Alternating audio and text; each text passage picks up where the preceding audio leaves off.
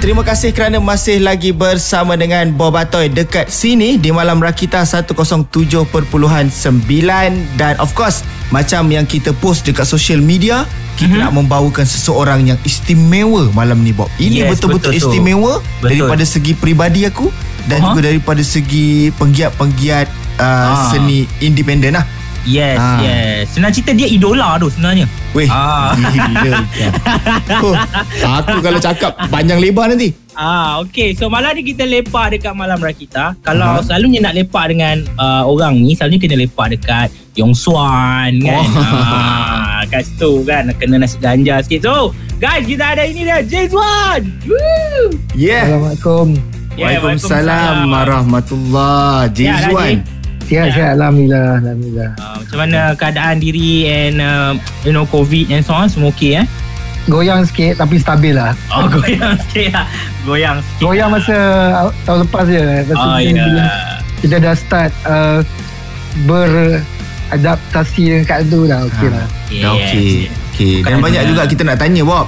Yes Baik sebab se- sebelum PKP, semasa, selepas dan mungkin Yes. juga perkembangan seni independen dekat Ipoh kita nak tahu juga serba sedikit.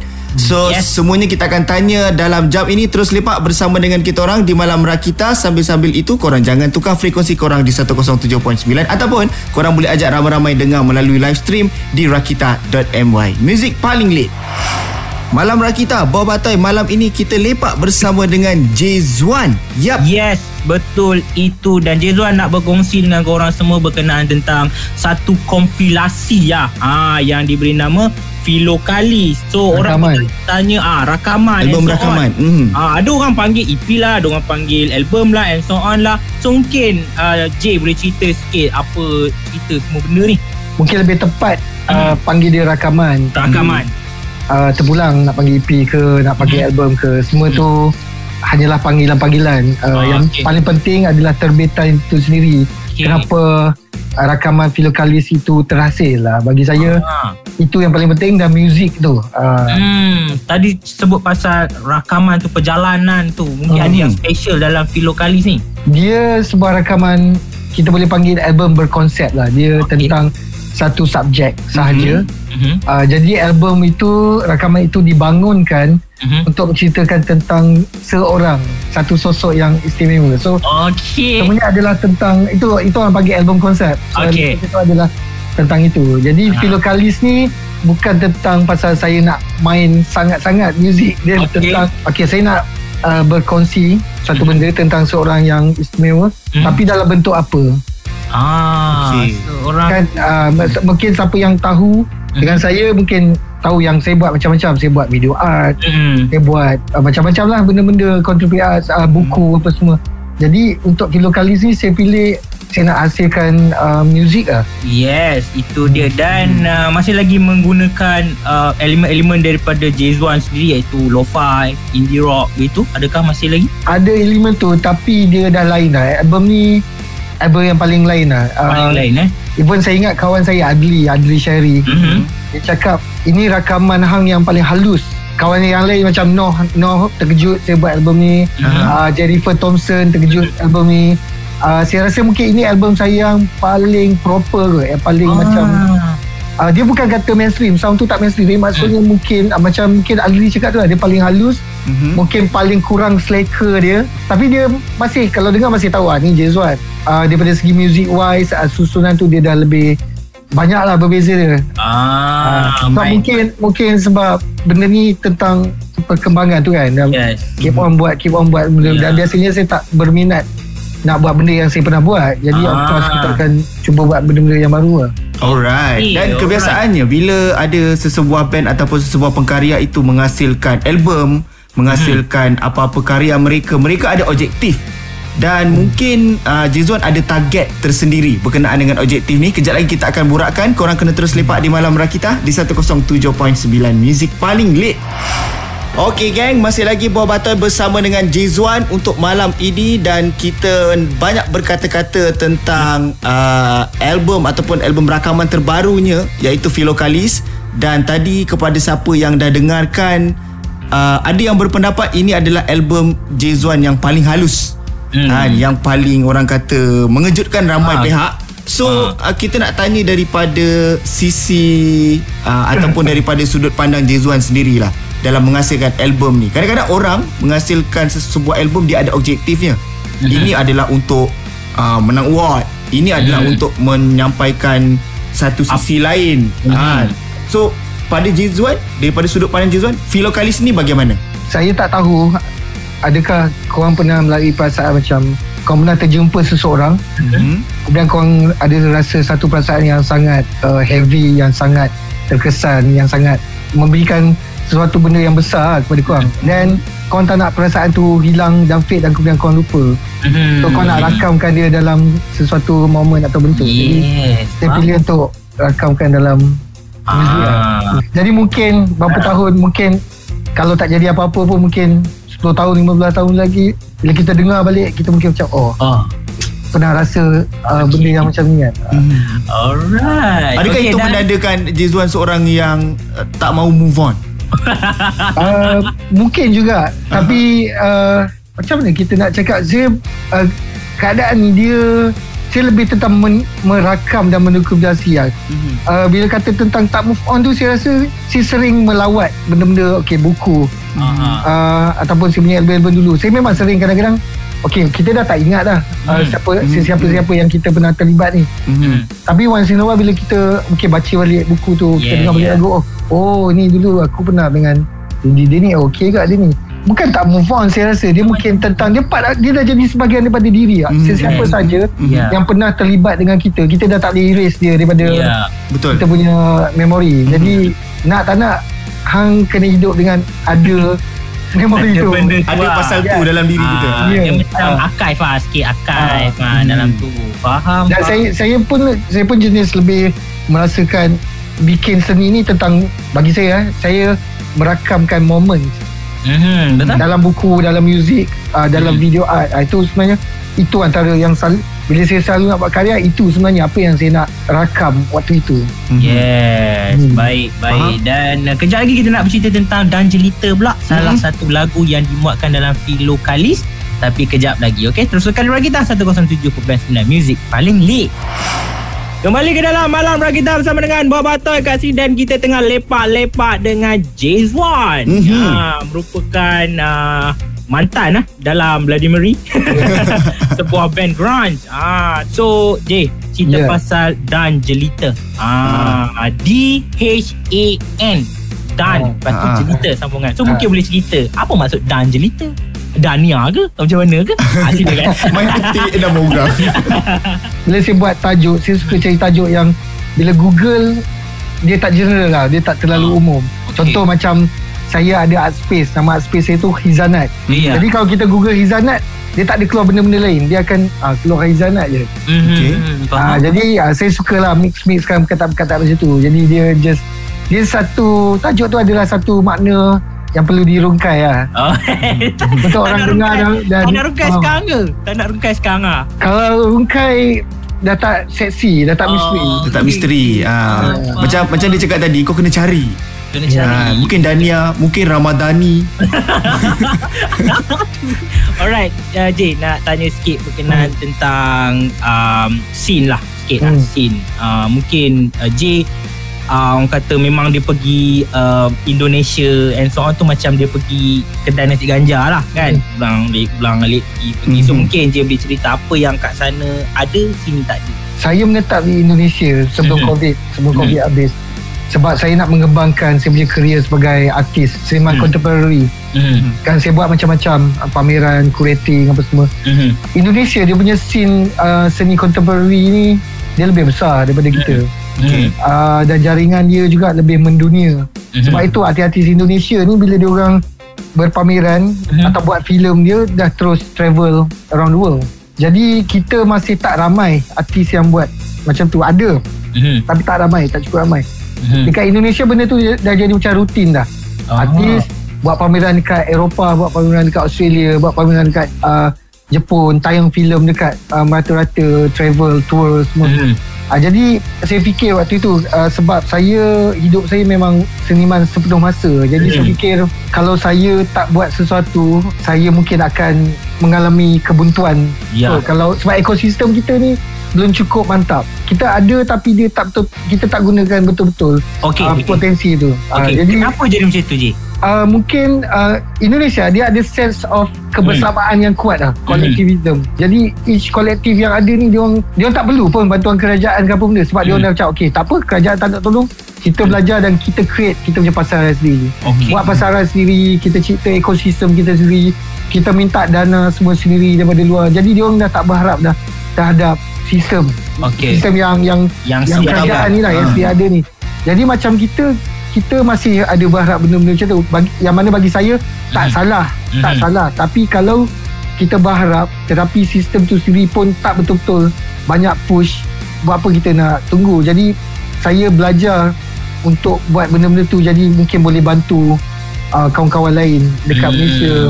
Uh, sebab itu benda ni. Sebab bi- bila saya tengok pun saya dalam beberapa tahun kebelakangan ni pun sering buat projek yang dekat luar negara punya projek. Jadi Hmm. saya fikir saya nak konsisten buat benda tu sebab Hmm. uh, projek luar negara ni dia orang bayar pound dia orang bayar dalam euro bayar Hmm. dalam dolar jadi untuk seniman penuh, sepenuh masa macam saya ni bila dapat satu projek dia tu boleh cover untuk 4 bulan 5 bulan jadi Hmm. saya lihat inilah cara uh, teman-teman seniman dekat Indonesia buat that's how Ah. dia orang Hmm. uh, hidup sebagai seniman. Jadi saya fikir ini satu langkah yang saya perlu ambil. Uh, tapi dengan ekosistem kita dekat Malaysia ni yang tak berapa cun, Mhm. jadi saya pergi untuk sebab saya dah kenal dengan Indonesia punya sini sejak 2005. Saya dah Oh, lama. macam tu ah.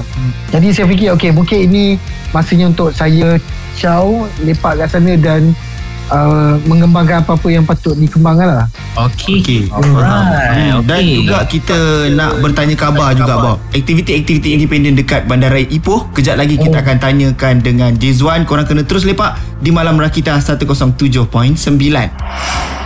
Bob Atoy bersama dengan Jizwan. Sekarang ini kita lepak sama-sama berkongsi tentang uh, album terbarunya iaitu Filokalis dan Hmm. juga lagu dan jelita. Sambil-sambil tu kita nak bertanya khabar juga tentang pergerakan scene independen dekat Ipoh. Ah Hmm. macam yang semua Jizwan kongsikan tadi. Kan Jizwan juga orang yang menjadi tulang keting lah untuk Hizanat.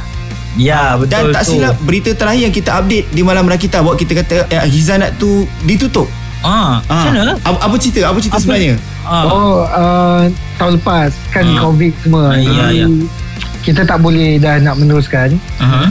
Tetapi uh, ni rezeki saya pun tak sangka. Mhm. Tak sampai tahun lah kita decide tu mungkin tengah tahun lepas and then dalam November atau September Mhm. ada seorang kawan saya yang tuan punya empunya salah satu restoran atau kafe yang popular dekat Ipoh tu kawan-kawan pernah dengar nama restoran nama Mika Mika Pizza Oh, Mika Pizza. Okey. Ya. Dia ada buka satu cawangan uh, baru. Mhm. Jadi dia borak-borak dengan saya jadi dia menawarkan untuk menjadi partner saya untuk membuka kizanat yang baru. Oh, okey okey. Ah, jadi kat situ saya pun fikir-fikir uh, dia tawarkan tempat tu pun tempat baru, tempat yang uh, lebih komersial dan Mhm. uh, dia lebih menarik sebab kizanat tu nanti dia akan berada di basement bawah tanah. Ah, oh. Ah, jadi kalau masuk kafe dia, restoran dia, kafe kat Hmm. atas, jadi Buat- basement tu Hizanat. Jadi di bawah Hizanat tu akan ada galeri, ada cinema, cinema alternatif, ada Hmm. distro dan ada studio artis lah. Sepatutnya kita buka bulan 3 itu hari. Tapi COVID kan, kita tengah renovation semua.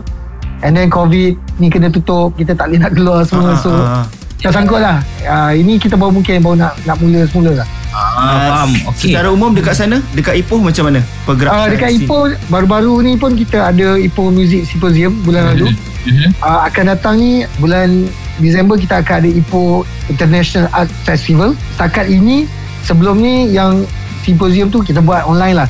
Tapi yang Ipoh Art uh, Festival International Festival nanti ni akan ada physical punya acara juga. Yeah. Uh, jadi macam-macam yang lain-lain pun kawan-kawan lain kolektif lain, uh, band-band lain pun dia ada je keluar benda-benda, keluar muzik, Mhm. uh, keluar t-shirt, streetwear. Banyak lah. Ipoh ni banyak budak-budak buat benda tu lah. Tu Ya, yang ya. mungkin nariknya boleh datang Ipoh bukan hanya boleh cafe hopping lah. Kau boleh Ah, ya.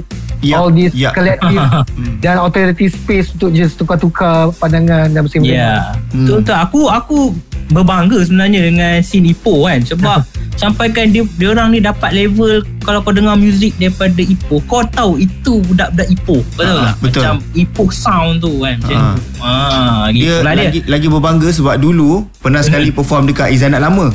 Ah. Ah, dia harap dia harapkan ada lah offer Izanat baru kan.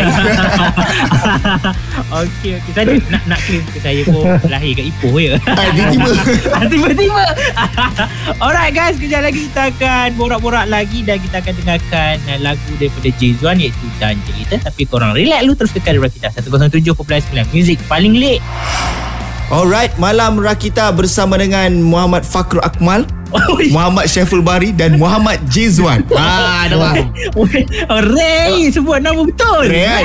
Ray, kita kena Ray. Okey. Baik, baik. Okay, so sebelum kita nak dengarkan lagu dan jelita daripada Muhammad Jizwan, so kita nak tanya tentang falsafah muzik ah J nak tanya. So ada yang kita borak dengan beberapa orang yang full time musician tau. Hmm. Dia orang kata uh, terpaksa luruhkan dia orang punya falsafah kan. Dia orang ni pe- pegang kepada satu jenis falsafah muzik terpaksa luruhkan disebabkan nak mengikut market Arus, and so ah. on and sebab you know people need money and dia orang ada tempat nak kena jaga and so on so pandangan J J ni antara orang yang aku rasa macam 20 tahun benda tu dia buat Itulah dia. Puasa. Itulah yang Itulah dia. dijuangkan. So, Ha. ah, J saya mungkin tak pernah letak yang muzik akan bagi saya duit betul-betul ke. Maksudnya saya tak Okey. letak macam oh segala-galanya terhadap muzik ataupun Okey. mungkin ramai orang dia meletakkan macam oh aku kena go mainstream atau benda Hmm. macam tu. Macam saya saya tak letak benda macam tu. Saya buat je. Kalau benda tu tiba-tiba mainstream ke, ada TV nak panggil ke, ada apa-apa ke, saya okey je. Saya ikut je. Tapi saya tak pernah macam Oh tak dapat keluar muzik-muzik Alamak macam mana ni? Kecewa apa Tak ada. Saya tak pernah macam tu lah. Sebab awal-awal dulu kita main muzik pun Bukan sebab kita nak jadi Benda-benda tu. Asasnya adalah muzik tu. Bagi saya paling penting Paling utama untuk saya adalah Muzik tu dia mengembara Ke sebanyak tempat yang mungkin. Ja- Jadi Saya faham Setengah orang dia terpaksa Uh, macam tu lah kata tadi kan dia melepaskan apa yang dia pegang uh, sebab dia nak ikut pasaran ke apa semua. Tapi saya rasa masalah sekarang ni adalah bila hang ikut pasaran tu tu lah masalah dia yang paling besar. Sebab semua benda yang kau tak suka kat pasaran tu bila kau jadi sebahagian daripada tu kau sedang membuat benda yang sama. Uh, tapi tapi saya itu pilihan. Saya menghormati pilihan tu. Tapi saya rasa instead of nak mengikut pasaran mm-hmm. mengapa tak korang cipta pasaran sendiri tak ada saingan tak ada siapa-siapa nak kacau aku yang set trend ni aku yang set style ni okay kita main dengan benda macam ni. Sebab contoh kalau hang buat lagu macam hujan hujan dah memang ada crowd dia. Hang nak macam mana nak tampau hujan? Faham. macam mana nak tampau bittersweet macam mana nak tampau lock? Eh, contoh kan ha, so jangan ikut pasaran tu takut hang kena tinggal. Ya faham. Jadi instead hang create cipta benda baru tawarkan sesuatu yang baru okay inilah skill dia sepatutnya pemuzik tawarkan sesuatu yang baru setuju aku Tapi Ah. tapi uh, isu ni dia akan berhubung kait dengan soal penghargaan daripada pendengar daripada mereka yang menikmati benda tu lah. Kadang-kadang apresiasi tu tak ada Hmm. ataupun kurang. Lebih tepat kan macam Ji cakap tadi kalau nak compare antara negara kita dengan negara seberang kan. Hmm. Apresiasi tu mungkin kurang. Jadi bukankah dia akan menjadi satu proses yang sukar untuk wujudkan trend sendiri tu? Bagi saya kualiti tu lebih penting daripada kuantiti mm-hmm. Mhm. Maksudnya kalau ada lima orang yang datang show hang tapi lima orang ni orang yang ada cita rasa yang bagus tetap muzik tu akan travel ke mana-mana juga. yeah. Cuma sekarang ni sebab orang banyak menilai benda tu daripada jualan dengan popularity that's why orang tak nampak. Contoh macam Lock mm-hmm. dengan artis mainstream lain yang band biasa-biasa tu. Mm-hmm. Kita semua tahu kualiti Lock lagi dahsyat. Tapi Lock tak jual macam semua artis mainstream tu. Ya Tapi in the end yang paling penting bila uh, kita kembali kepada penelitian atau uh, ada orang yang mengkaji kebalik semua tu, semua orang akan tahu tapi Lock punya lagu adalah inilah yang selayaknya sebagai sebuah lagu. Jadi Ya. sebagai pemuzik atau artis, saya menghormati kau nak pilih apa-apa saja. Kau nak Hmm. sell out ke, kau nak menggadaikan falsafah ke apa benda. Tetapi banyak yang saya temui yang dah gadaikan falsafah pun lepas tu tak jadi apa-apa juga. Ah, so so sebenarnya so sebenarnya lebih baik kau pegang falsafah. Ha? uh, kau buat je benda yang kau buat. Walaupun tak famous sangat tapi orang sedikit yang tahu korang tu tetap akan tahu. Dan walaupun dia keluar apa-apa aku akan keep on beli. Itu Hmm. Itu itu bagi bagi saya lah. Ya, betul. Macam Ah. ni lah tau Kata-kata kau tadi tu Mengingat aku pada satu pepatah Kota Rom takkan terbina Dalam masa satu hari kan? okay. So kena consistency tu penting Tapi uh, mungkin saya boleh selit lagi sikit. Mungkin kenapa Indonesia dia ada ekosistem tu yang bagus? Hmm. Sebab dia start dengan macam tu lah. Yang budak-budak dia ni dia tak ikut pasaran. hmm. Faham? Dia cipta pasaran ni sendiri. Bila dia cipta, dia lagi berkembang. Dia menawarkan benda-benda baru. Banyak, Hmm. banyak, banyak, banyak, banyak, banyak. Faham? Jadi, datanglah crowd-crowd ni yang banyak. Kenapa budak-budak kita pergi dengar Indonesia? Betul? Mhm. Sebab band Malaysia ikut pasaran lah. Itu problem dia. Ah, yang mana ya. Indonesia, dia ada bermacam benda kan. Dan saya tahu dekat Malaysia ni, banyak band yang dahsyat, yang best-best, yang menawarkan macam-macam benda. Tapi kita perlukan lebih banyak lagi untuk Ya. untuk buat benda-benda yang yang menikam lah. Benda yang Bagi bagi impact lah Ah, Impact. kejutan. Ah. Yes Alright guys Malam Rakita pada malam ini cukup istimewa. Bob dan juga Atoy bersama dengan Muhammad Jizwan dan rasanya kalau borak melalui radio ni macam tak cukup eh Bob. Dia kena Yes. ada satu sesi borak sambil ada secangkir kopi Oh, untuk kita untuk Oh, kita secangkir, borakkan eh. macam-macam perkara lagi sebenarnya. So mungkin Bob kita nak dengarkan kata-kata akhir dari Muhammad Ah. Jizwan. Hmm. Um, terima kasih Rakita uh, sebab memutarkan muzik-muzik uh, tempatan uh, band mostly band-band uh, independent. Walaupun dekat Ipoh tak sampai. Uh, tapi Rakita saya selalu dengar lah Rakita berjaya membuatkan uh, kesan. Saya just imagine bayangkan kalau Rakita ni boleh uh, satu Malaysia. Saya rasa dia mungkin boleh lebih membantu uh, banyak pemuzik uh, mempromosikan uh, muzik-muzik baru yang lebih menikam. Jadi uh, saya harap uh, Atoy, Bob dan kawan-kawan lain dekat Rakita uh, teruskan uh, mencari muzik-muzik uh, yang lebih menggegarkan yang boleh uh, memberi satu anjakan baru untuk pemikiran, pendengaran dan untuk kita punya muzik punya kreativiti tanah air lah. So, dia. so mungkin orang nak follow uh, kehidupan uh, Update, Jezuan ah. uh, nak tahu Jezuan makan apa hari ni and so on. kat mana silakan Uh, dah 8 bulan tak main social media Tapi kalau nak Yes Tapi kalau kau nak Boleh ya Instagram Twitter semua tu ada uh, Google je Muhammad Jezwan Ah, mungkin lagu-lagu akan di-share di mana? Lagu-lagu Akan ada ke? nanti uh, Spotify Okey. YouTube Tapi kalau nak Nak beli Boleh um, Online Boleh cari Dream Projects uh, Dream Google Dream Projects Dekat Instagram Dia orang yang Menguruskan jualan-jualan atas talian Untuk rakaman tiga kali Okey. Yes. Baik, Ah. selamat berjaya dan juga selamat maju jaya kepada Muhammad Jizwan Mhm. dan Terima juga rakan-rakan uh, scene dekat Ipoh. Dan Mhm. kalau kata frekuensi tak sampai dekat Ipoh, masih boleh dengarkan juga pakai live stream. Okey. dekat rakita.my. Boleh dengar, jangan risau. Okey. Tadi dengar cerita dekat uh, Kizanak baru ada kafe. Boleh buka dekat kafe Ya. tu. Ya. Okey, terima kasih uh, Jizwan. Okey. Mungkin nanti kita akan bersua dan kita akan jumpa insyaAllah. selepas semua kekangan ini hilang Ya. dan Ya, kita kita memang sentiasa mengikutilah apa-apa perkembangan yang terbaik dari Ipoh. Okey, selamat berjaya Jezwan. Terima kasih banyak-banyak dan kepada korang semua, jangan pergi mana-mana. Kejap lagi kita nak terus lepak lagi di 107.9 di Malam Rakita Music paling lit.